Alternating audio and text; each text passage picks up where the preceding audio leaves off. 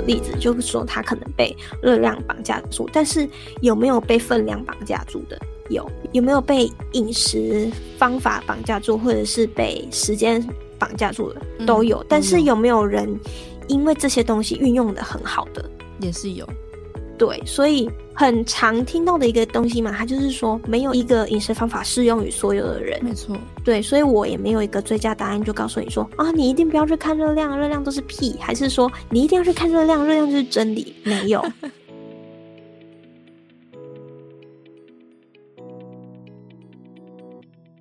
今天女子健心室邀请到的是营养时间的 Hannah 营养师，那跟大家聊聊热量跟卡路里这个话题。还蛮多人对于热量啊非常的在意，但是呢它其实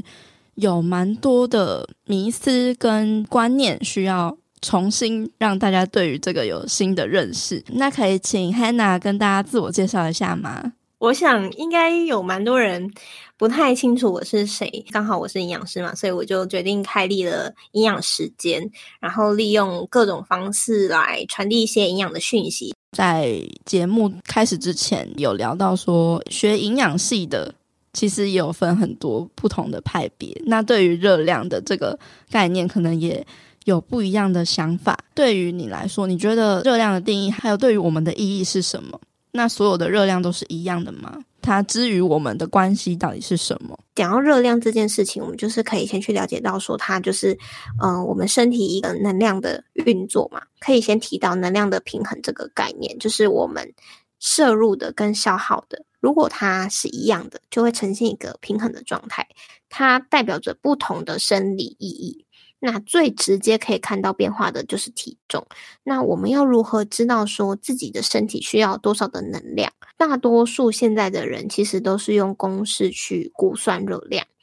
就我所知，知道热量的公式其实至少就有3种，它有比较简易的算法，它可能只考虑到活动量，它只考虑到体重，但是也有比较复杂的算法，考虑到性别啊、年龄啊、活动量等等的。那这些算法算出来的结果会一样吗？其实想必它是会有落差的。这个时候可能很困惑啦，就会说那这样子我还要去计算热量吗？基本上我的建议是，我们要认知到一件事情，就是饮食它是一个工具啦，每个人用工具的方法其实也非常的不一样。或许计算出能量需求之后，也是要去观察自己身体的变化，然后配合调整。这个观念我觉得是不可以去忽视的。有些人他可能就定调说，好，我就是要吃多少大卡，然后我可能没有吃到就是罪恶，或者是我吃超过之后我就是个罪人。事实上并不是这样，因为其实估算上面是会有落差，但是我们去估算的原因是因为我们要大概了解到自己的能量区间啊，我是这样子想。我们可以把我们的身体想象成一个房子，你需要水泥才可以去砌墙，你需要灯泡房子才会亮嘛，所以我们想要身体建构的好，就要一些足够的材料。那当我们的材料不够，又想要做出一个好房子的时候，就是会有海砂屋的出现啊。所以我们必须要去摄取足够的必需营养素，才可以顺利的运作。那必需营养素其实主要有6类，那会提供热量的有3个，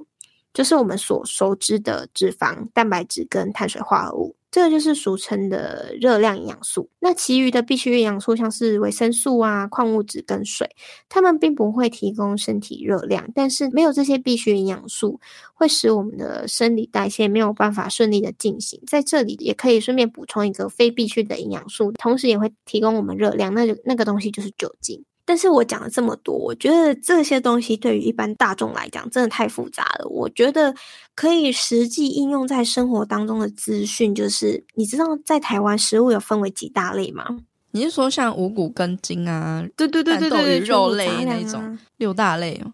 对，其实就是6大类。我们去试着去分别6大类的食物，就是其实你说均衡饮食，大家只是对它有一个概念，但是不知道怎么去做。这个在国民饮食指南的时候，它是有提出一个建议的参考分量。不知道佩佩小时候有没有看过那个扇形的那个图案？有。这个东西它就是告诉你说，一天可能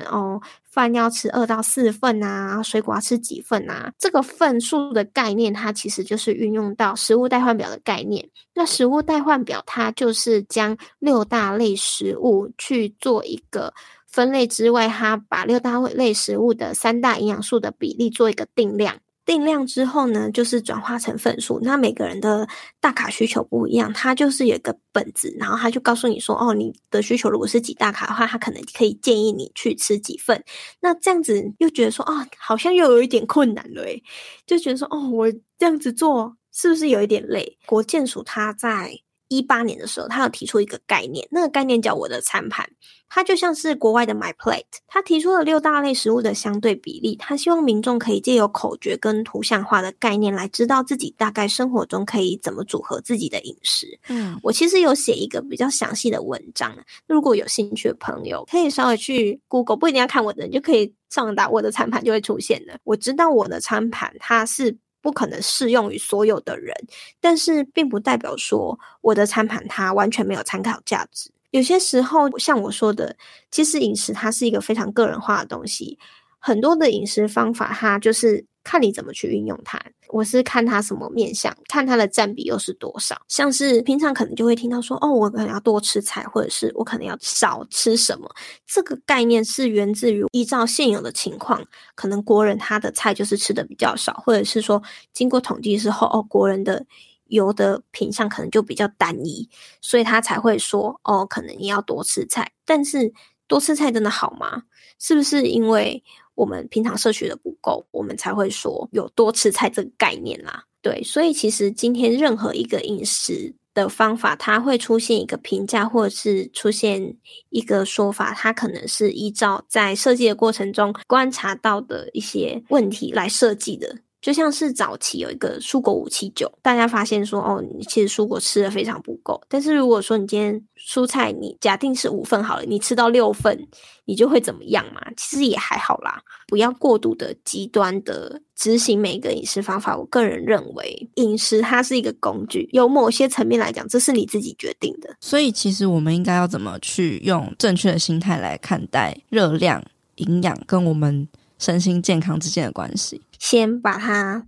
当成你的朋友，而不是说你要去把它当成一个束缚或者是要战胜的东西。其实我们的生命中本来就是充满着挑战，也有非常多自己处理不来的事情，那这时候其实你可以，如果你真的 handle 不来，你就是寻求一个专业的协助啦。那用错方法其实也没有关系，这是一件非常正常的事情。再说就是对错这件事情定义本来就很模糊，用一个比较弹性的心情去看待营养，去看待饮食。就是我们已经吃了那么多年了，你看你如果觉得你的饮食方法是错，你也错了那么久，那你就开始慢慢改变就好了。因为现在生活步调的关系啦，我遇到很多人他很想要快速的改变，但其实饮食方法并不是这样。你要先去检视你自己的状态，那并不是说饮食就是单讨论营养，它可能要考虑到你的生理状态啊，或者是你的心理状态，甚至是你的经济压力、你的作息，所以它要考虑到的面向这么多，才可以完整的一个饮食形态。所以它是需要非常长的时间去调整跟学习的。所以意思就是说，我们不要这么单一的只是把它看成是一个数字，然后要去达标而已。对，考虑单一面向这件事情非常的危险，但是你所有面向的东西都考虑完整太难了。对，而且你要经过相处，你才能真正知道说什么样的饮食方法适合你。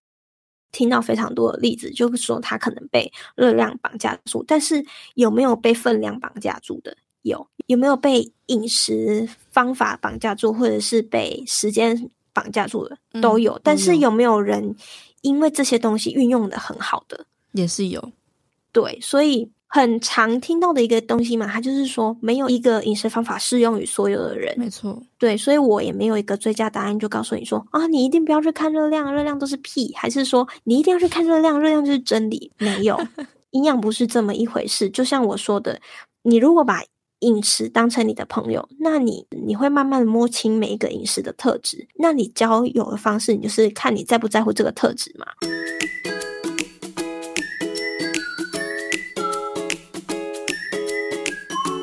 阳光豆米浆营养商谈室，本集节目由统一阳光赞助播出。统一阳光无加糖黑豆浆100%整瓶使用青仁黑豆，比起黄仁营养含量更高。黑豆浆的镁、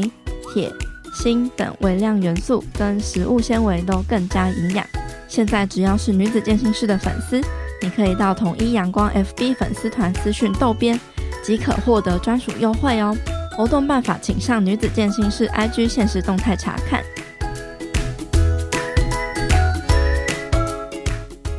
我们要怎么去运用热量这样子的一个概念在我们的生活中？像我的方法好了，我就是会去看营养资讯。我们的生活中不会说只有一样的东西才会吃下肚，其实在吃东西的选择上面还会有非常多的因素嘛，就像是可能社会交际啊，或者是说你今天去看电影，你不会嗑一个便当吧，你应该是会去吃爆米花吧。对，所以其实饮食的选择它是非常的复杂的。我当然我很多方面我也会去看热量，但是如果说你真的我会仔细去看热量，因为我日常生活中我其实不会去精算热量，我会去粗估分量，但是我会去精算热量的就是可能是零食，因为零食它算是营养价值相对低但是热量密度相对高的一个存在嘛。我们人体它会有自己所需的营养素，那些营养素它会有需求一定的量，所以如果说今天我自己的热量需求它是在一定的区间，那假设好，我这个区间底下我如果要靠这些热量去支撑我摄取到足够的营养素，我吃了零食，我吃了饼干，我所可以摄取到其他营养素的空间就会被压缩到了。假设我们都是吃2000大卡好了，如果都是从原型食物就是比较多营养素，就是微量营养那些的嘛，那就会比较好去满足我们身体所需的营养。可是假设这个2000大卡很多都来自于加工食品，那加工食品其实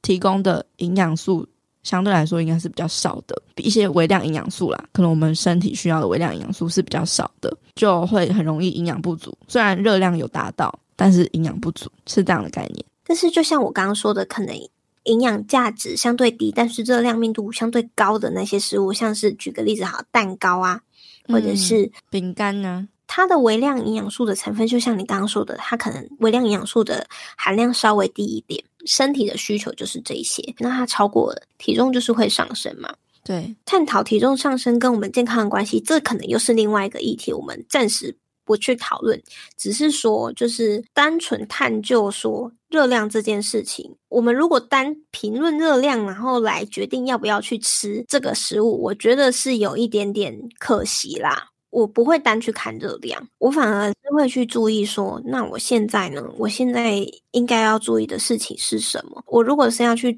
注意的事情是蛋白质，那我当然就是去注意蛋白质的量啊。那我如果说我其实想要去注意我的含糖量的话，当然是会去看精制糖量啊。有非常多官方组织它就会有一些概念，就是说希望你可以几 % 以下几 % 以下的可能糖，它建议你在 10% 以下，它建议你在 5% 以下。所以有些人他就会跟我说，他就是去计算说，好，那我就是一天可以吃50克的糖。但是这个概念是对的吗？我觉得其实他定出 10% 的原因是因为他只是想要告诉大家说，哦，这个东西其实他不建议吃太多。我去看那些营养标示的时候，我可以去大概了解到说，这个东西它是不是算高的或者是算低的，而不是说我今天就是算准，就是哦，那我50克，我每天我可以吃50克的糖，那这杯饮料14克，然后那杯有20克，那我还有几克的扣打。对，我们很常被制约，都会有一个非黑即白的想法，我不是只能吃50克，不然就是可能会觉得我只要吃超过一点点我就毁了。其实他定出这个guideline并不是这样子，就像是最直接的或者是最多人提的就是体重嘛，就是好，你今天 BMI 24.5， 那你 24.4， 你的体重就不算肥胖，那你就觉得哦，你一切 OK， 真的是这样子吗？当然我今天讲 BMI 它并不是一个这么准确可以评估一个人肥胖的数值啊，老实说，因为可能你的体脂率或者是任何其他的东西，肌肉量啊之类的。但是我就是举个例子嘛，假设好，我用更精准的来讲，大家可能都是用讲体脂肪来讨论肥胖这件事情好了，那今天你体脂 29% 跟你体脂 30% 就没有差这么多啦。对，就其实没有差那么多。可是他为什么定出那个点？那个点其实也是大概让你知道说你的弱点在哪里。我觉得啦，就是对于一般民众而言，你要去了解到的是你落在哪一个区间，而不是说好，那我会一趴的扣打这样。对，很多资讯都是这样，应该要去转换的，并不是说这个资讯它就是出现在这里，你一定会去接受到。那你要用什么心态，或者说你要用什么样的观念去接受它？你要用什么样的想法去理解这个资讯？我们不可能去控制说，哦，我觉得这资讯超烂的，你不要出现，也没有啊。这些都是重要的，只是看你怎么样子去用它，去用这个工具。那其实我觉得热量这个东西，我们一开始学到的时候，我们会觉得哇，这个超棒的，这可以帮我规定好我每一天要吃的数字。嗯，但是同时的，我们很容易也会落入那个就是非黑即白的想法。对，好像我吃超过了，或是我吃少于多少，我就会怎么样怎么样。这就是一个回圈啦。对。但是我们其实随着我们的人生的不同的状态变化，其实需要的都不太一样，可以去好好调整自己看待这个东西的比重啊。我会这么说的原因是因为，像是我不知道你有没有听过低糖吗？低糖饮食，对，很夯啊。因为有一些人他听到低糖饮食，然后他觉得说低糖饮食成效很好，然后他就去执行。但是很多人去执行低糖饮食，他就不吃饭，导致说可能他不敢去吃白饭，或者是说他觉得吃白饭他这个饮食习惯就会fail。但是其实他没有想过说这个饮食习惯，他不一定说他喜欢吃饭，他可以去吃饭啊，他只要去调整其他的东西就好了。有些人的问题并不是出在于热量，他的问题是他可能是出在于饮食的选择，或者是营养素的比例出了问题。所以其实每个人的问题都非常的不同。我一直想要带出的一个概念就是，今天我已经决定要去执行某一个饮食方法，但是那个饮食方法你不一定要贯彻到底，而是说你在执行的过程中当中，你应该要去想一下这个饮食它对你有什么样的改变。改变不单单是身体上的，还有就是说可能你的心理上啊，或者是说它可不可以配合你的作息，或者是它会不会对你的经济造成负担。像最直接的例子好了，就像是有一阵子很夯生酮嘛，但其实生酮好油非常重要，对，但是你要喝大量的好油其实很贵，而且它不适合长期执行。还有饮食方法有一个非常重要的，就是你要去看这个饮食方法它可不可以让你长期的去执行。那它如果长期执行的话，对你来讲会不会有一些危险性？像是如果说今天我们去执行生酮，那它如果是长期去执行的话，你可能会缺乏一些微量的营养素，这个都是要去进行评估的。所以我也没有办法告诉你说，哦，你这个饮食就是非常好，或者是这个饮食就是我不建议你实行。这个都是你可能要下去做，依照你自己当下的情况来去做一个讨论或者是调整。应该是说规则是死的，但是我们人是活的，更灵活的去运用，还有聆听自己身体跟心灵的声音。我自己想问一下你，就是我之前在《不节食的美好生活提案》这本书，其实我也有推荐你看过嘛，你有看过？对，我有看，对对对，我有看到它里面书中有一个概念，它是说主流去减轻体重或者是维持体重的数字，以女生来说大概是落在1200到2000大卡之间。她说这个刚好是会引发生理的饥饿反应，造成对于食物的执迷跟上瘾。你觉得这个说法是正确的吗？我们的身体到底需要多少的热量？那如果我们吃超过这样的数字会发生什么事情吗？能量计算这件事情，因为每个人的状况都不同嘛，就像我刚刚说的，他可能要考虑到身高啊、体重啊、活动量，甚至是他可能会依照你现在生理可能一些状态而有不一样的需求。刚刚说1200到2000，你看他们之间其实也差了800大卡，所以这个区间我觉得没有办法涵盖所有的人啊。单就热量来讨论饥饿感这件事情，我是觉得有一点点小小的可惜。尤其是我们现在的环境其实比我们想象中复杂非常的多，今天造就一个结果，它很大一部分并不会只单就一个因素，而是它是非常多的理由形成的。就像是就饥饿来讲好了，除了刚刚所说的生理性的饥饿，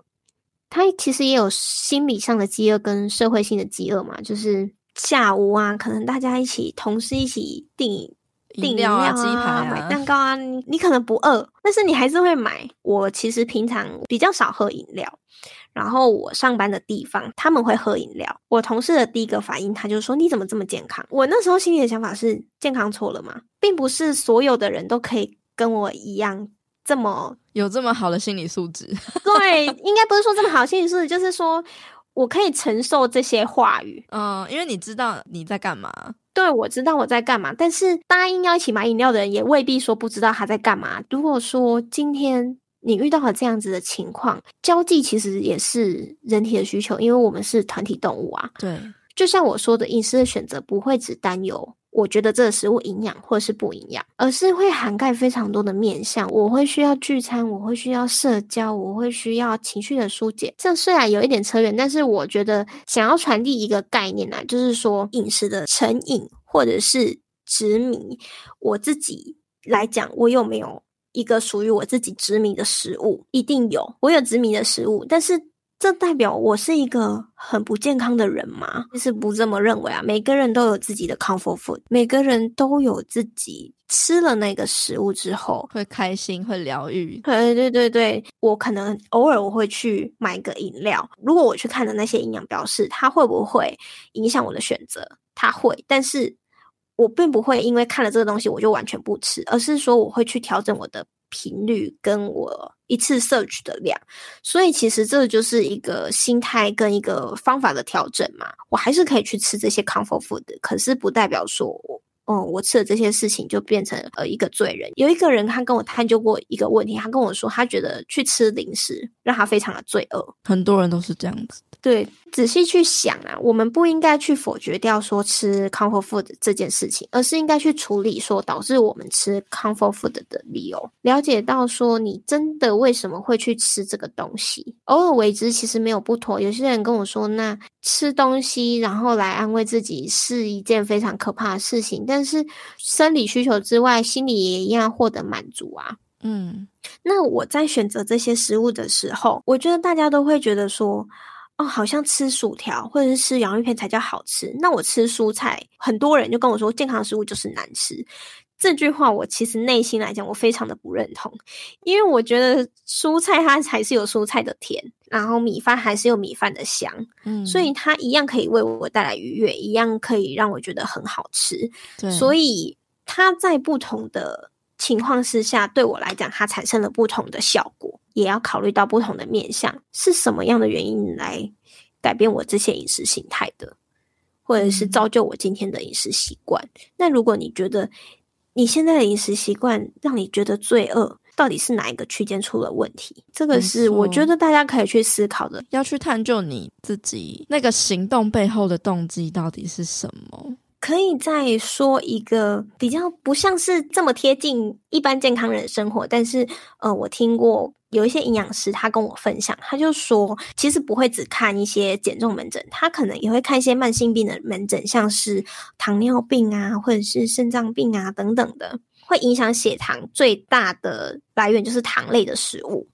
糖类的食物会影响我们的血糖。那糖尿病就是它可能就是它的血糖上面出了问题，然后那个病患就是管理的不太好，它的数值一直都没有很好，但是它非常的乖，营养师告诉他说应该要吃多少份都有，他都有达到，然后他也有拍照留存下来，然后他一直想不透，他觉得说他自己出了什么问题，因为照理来讲他都有乖乖的做到每件事。对对对对，但后来发现其实并不是因为他吃出了问题，而是因为他可能他胰岛素一直打在同一个地方，或者是说他可能没有按时吃药，或者是说他吃药的时间不对。这个其实就不是饮食上面的问题了嘛。如果说我们没有去探究，他可能不会发现啊，因为他可能会觉得说那我打针可能打这里比较不痛，但如果你打了你比较不痛，有可能是因为你没有办法吸收啊是不是有这个可能？有这个可能。对，很多时候啦是不能只单看一个面向，就像我刚刚提到的，饮食不是只有热量，饮食不是只有比例，饮食不是只有单就选择这个东西。我今天说吃菜很好，所以你一天吃个15个拳头你觉得这会不会出问题？你说啊，怎么会呢？菜是好东西呀、啊。嗯，就会觉得健康的东西就可以多吃、狂吃、暴吃。对，再健康的食物，你抓不对的量，错的嘛。你正确的比例，你选错食物，对你的身体会不会有影响？其实也是会有啊。就像是国民的营养调查，他有发现说，其实我们国人糖类的摄取的比例，它算是适量的，但是其实它的种类是不对的，它种类就是大家都是去喝含糖饮料或是精制糖类比较多。我觉得饮食这个方面它要去探究的面向真的算是很多，那每个人会遇到的难题也不一样啦。虽然我今天讲的是热量这件事情，但是我希望大家可以更宏观的去看、去思考、去探究热量这件事情在你的生命中到底要占多少比例。它可以是高，可以是低，但是就是要去看这件事情在你的生命中是怎么样造成变化，我觉得这是非常重要的。嗯，对对对，你要先去实行才能去找到自己的问题点，或者是说才能去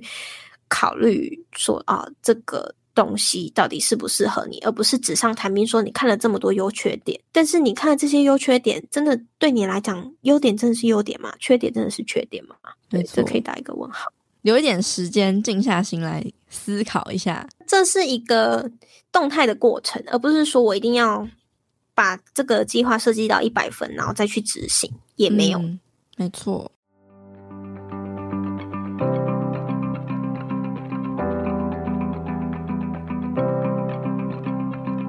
你喜欢女子健心室分享的内容吗？我每一周都会写一封健心电子报给你，和你分享每周最新音频节目内容的消息，也会在里面说一些悄悄话。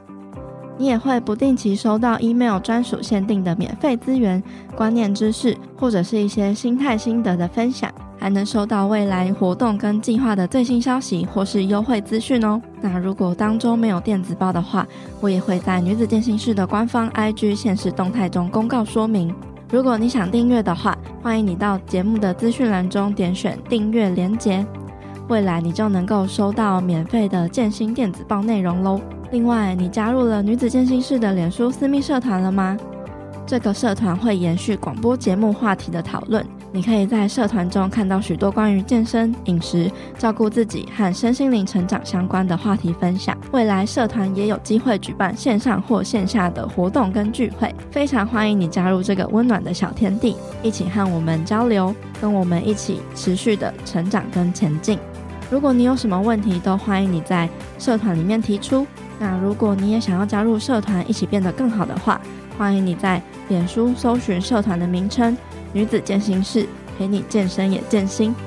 期待在社团里见到你哦。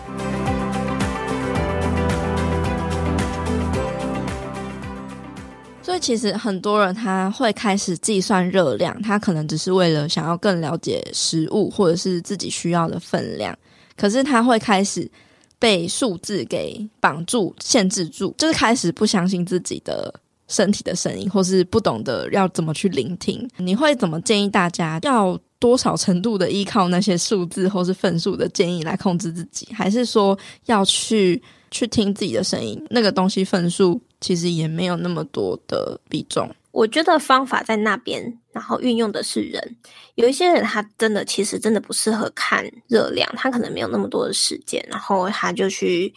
进行一些饮食上面的选择。我觉得第一件事情就是你要先知道你自己的问题在哪里。就像我刚刚说的，我们要考虑的事情非常的多，每个人的问题点其实都非常的不一样。你可能并不是在热量摄取上出了问题，你可能只是饮食的选择上出了问题。你在分量的控制上，我觉得它算是很弹性的，但是你要去活用它确实是需要一点点时间啊。那我自己也是花了一段时间去学习，所以我多少程度去依赖它，我觉得它其实有点像是运用在我的生活当中。那我也很难去告诉你说一定要怎么做，就像我刚刚说的，你要先开始做。就像是有些人他有计划的去执行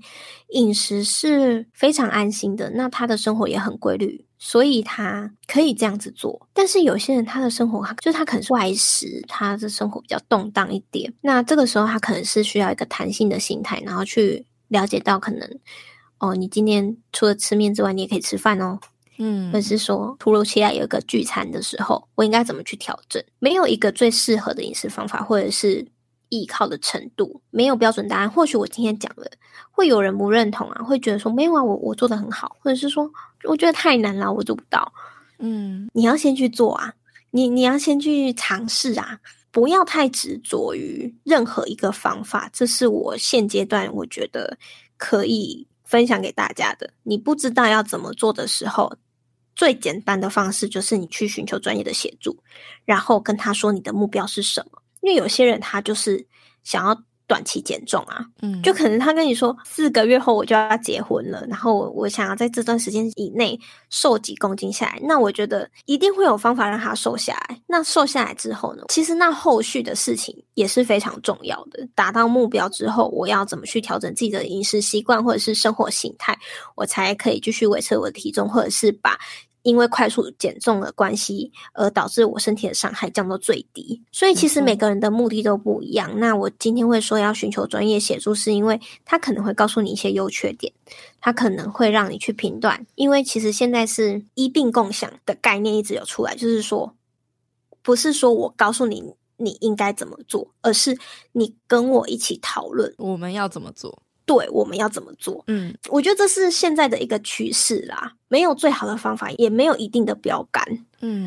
那你觉得如果就是大家只看热量这件事情，会踏入什么样的心态上的盲点跟误区呢？看热量这件事情，它对于减重来讲算是一个，就是很多人就是会看热量然后来减重嘛，所以就是会研发出一些什么可能像代餐，那他可能就告诉你说你今天你就吃这一包，可能原本你早餐吃300大卡，然后他那一包只有80大卡，你就等于是砍了很多的大卡。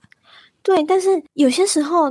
代餐他没有办法满足你的饱足感啊，他没有办法满足你嘴巴需要咬，或者是说满足你吃东西的那个欲望。对，所以它可能反而会让你吃下更多的食物。可是我今天这里不是说代餐不好，而是说今天你可能没有考虑到你自己的习惯。有些人真的，有没有人靠代餐减重下来？一定有，不然他怎么赚钱？也是有那些没有办法控制自己的。所以就像我说的你有没有审视你自己的状况嘛？而且其实你单看热量会有个盲点，就有些人他可能就会限制住自己。我去便当店，我就没有办法去估算我的热量啊。我觉得单就于只看热量去选择食物，就是很有可能会导致你的饮食选择受到限制啊。这是我还蛮常看到的，因为毕竟每个人的背景不同嘛，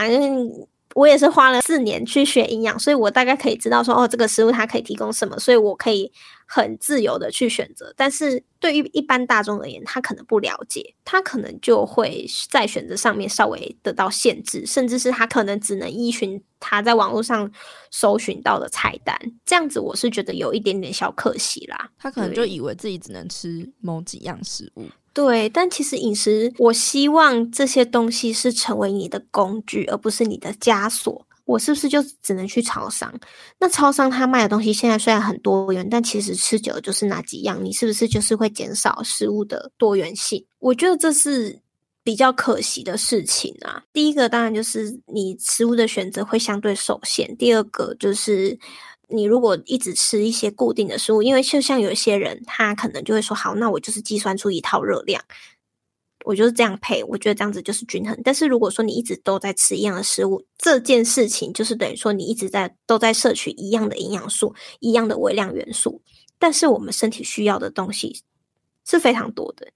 你不可能说一个食物就满足你所有身体的需求。我们现在一直在提倡就是你要均衡饮食，你要多元摄取。当然它背后的理由有非常的多，它除了必需营养素之外，为什么我们会希望你吃非常多不同种的蔬果？可能像是不同的蔬果它有不同的 phytochemical， 就是植化素。对，那植化素它对于人体是必须的嘛？它其实不是。但是知道植化素是什么吗？植化素呢，它算是一个统称，它就是像是我们常见的什么花青素啊、叶黄素啊、花青素啊，这都是植化素的一个，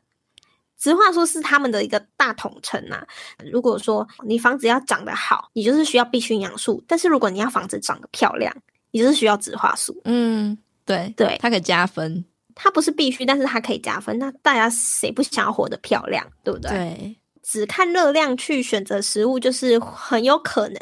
会导致你的饮食选择受到限制啊。他可能就以为自己只能吃某几样食物。对，但其实饮食，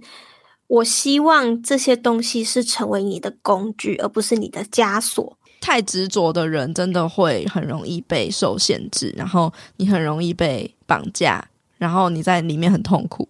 可是其实你不需要这么痛苦，痛苦都是自己给自己的。那对于就是已经习惯用热量来限制自己嘛，或是管理自己的人，那他想要摆脱这个束缚，想要重新练习相信跟聆听自己身体的声音，你有什么样子的心态或是方法上面的建议吗？因为其实我们今天这一集一直在讲一个概念啦，就是你不要被绑架，但是这是需要一段时间的，这是需要练习的。今天我丢出了这个概念，我相信不会说每个人就马上做到，很难。我跟你说，我之前就是因为认识了这个热量跟三大营养素，然后我就依赖它很久。我下载那个 My Fitness Pal， 但我觉得那个很麻烦欸。对，可是对于就是我那时候刚接触健身，然后我希望我的健身有所成果的时候，我就会去精算，然后我每一个备餐啊什么的，我都会去分析它的三大营养素跟热量。因为这个东西让我饮食失调了嘛，那我就是非常的想要改变我饮食失调这个部分。那我知道说是我计算热量导致了我想要暴食的这个状态，所以我就觉得说那我应该要去改变，所以我就是想要放弃计算热量这件事情。我就是慢慢的去尝试，好，我可能每天计算三餐，我可能变得慢慢的只计算一餐，慢慢的把这个频率减低。因为我一开始就是想要完全的不算，可是我觉得真的很难，然后我会忍不住的就是要去算，然后我去算的时候我发现这个热量，可能我刚刚喝了一杯有糖的抹茶拿铁，然后结果它热量爆高，我就会很有罪恶感，然后当天我可能又会开始暴食。就是我在舍弃这个工具的时候，可能也是需要一点时间去改变，然后去尝试说其实没有计算也没有这么可怕，也没有想象中会失控的这么多。就慢慢的去改变，然后去思考这个东西对你来讲的意义啊，或者是说方不方便啊，或者是怎么样等等的。因为有些人他一直去执行，但他没有去思考，这时候他永远就不知道他自己到底在干嘛或者是他不知道他的饮食方法到底哪一个面向出了 trouble。 对，我一直在说嘛，就是你要懂得去思考啊，这个东西真的适合你吗？然后你又要怎么样去看待。我有一段时间，其实我自己还没有成为营养师之前，我自己追踪了非常多的营养师。对，然后其实营养师们有些资讯其实传达出来大同小异，但是它呈现的方法会不一样，久而久之你就会吸收到很多营养师的观点或者是一些专家的观点。你自然看久了，你就会了解到说这个营养师他所传播的讯息是不是比较能应用在你的生活，或者是说他对这个饮食的态度是你可以去参考的。也不是说每一个都要听都要信，你要懂得去思考，你要懂得去辨别。如果我们的人体就像一个海绵，你能装的水就这么多啊，那你不要的水你就把它挤出去吧。去筛选是一件非常重要的事。没错，对。好，最后听众可以在哪边找到你呢？如果想要找到你的话， Google 营养时间，然后你就选一个你喜欢的平台就可以。好，那最后如果有一句话或一段话可以送给我们的听众，你会想送什么样的话呢？先跟饮食交朋友，资讯真的非常的多，像我自己有的时候也会对于一些资讯感到混乱，所以就算是我是一个学习营养专业的人，我也会有感到困惑的时候，更何况是有些刚接触营养资讯的听众朋友，或者是对于营养的资讯没有那么了解的朋友。所以对于接受这些资讯的时候，不用感到太过于焦虑，因为这些对于知识的了解都是需要时间的。最重要的是还是要去倾听自己的心，跟评估自己现有的状况，而不是单就饮食的情况来定夺自己的好坏。好，今天谢谢 Hannah 的分享。好，谢谢佩佩，学习到很多。那我们今天就到这边，谢谢大家。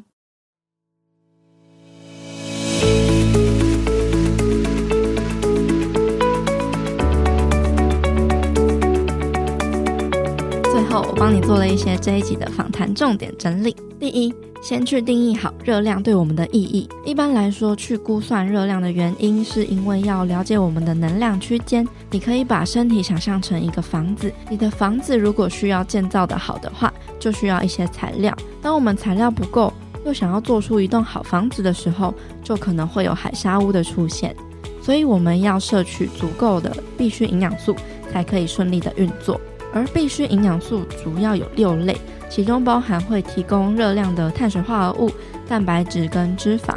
还有不含热量的矿物质、维生素跟水。那一般大众可以从6大类食物去依照我的餐盘的概念，将均衡饮食的比例应用到日常生活中，看待热量跟我们身心健康之间的关系的重要心态。我们应该要先把热量当成是你的朋友，而不是一种束缚跟需要战胜的东西。你要用一个比较弹性的心情去看待营养跟饮食。饮食并不是这么单一的只考虑营养跟热量的，而是要像跟朋友相处一样，去摸清每一种饮食的特质，还要更宏观的去看你的生理状态、心理状态，甚至是经济压力、作息，才是一个完整的饮食形态。它其实是需要一段时间去做调整跟学习的。你也不要把热量当作是一个单一的指标，当你只考虑单一面向，这件事情是非常危险的。可是你如果又要一次考虑到所有的面向，又太过复杂了。所有的饮食都是要经过相处才能知道是什么样的方式才适合你的。另外，很多人都说会被热量给绑架，但是你也有可能会被分量饮食方式饮食时间等等的规则给绑架。但是同时之间也是有很多人将这些工具运用得很好很顺利，所以并不是要以偏概全的说你应该要看热量或是不应该去看热量，而是全看你要将这件事情放多少的比重在你的生活之中。第三，热量在生活中的应用方式。营养标示可以帮助我们去注意食物中的营养价值比例跟分量。很多的标准是为了帮助我们更有意识地建立健康饮食的模式，并不是要你焦虑地去精算所有的数字，不是说超出标准就罪大恶极，或者是只要在标准之内就好棒棒好安全。热量只是存在于我们生活中大量资讯的其中一种资讯，重要的并不是资讯的本身，而是我们怎么去看待这个资讯所代表的意义。很多人的问题其实并不是出在于计算热量本身，而是不知道怎么选择食物还有去做替换。当你去执行任何的饮食法的时候，并不是要你死命的贯彻到底，而是要去感受跟观察它带给你身体和心理上的变化，经济上的负担，或者是否适合长期执行，会不会有危险性等等方面的考量。第四，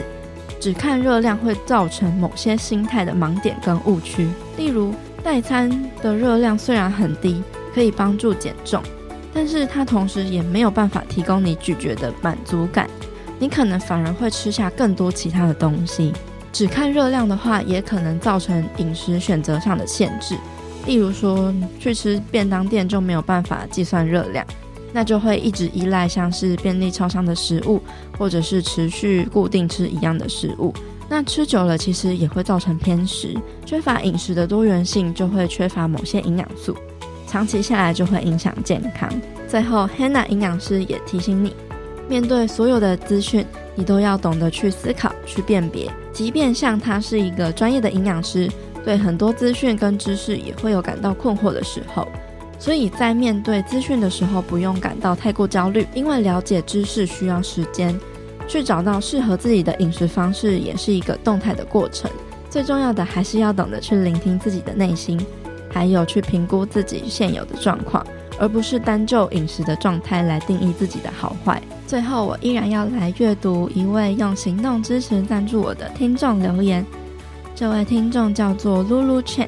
他在10月12号的时候赞助了我一杯150元的咖啡。他说：“谢谢佩，持续录制突破世俗眼光的节目，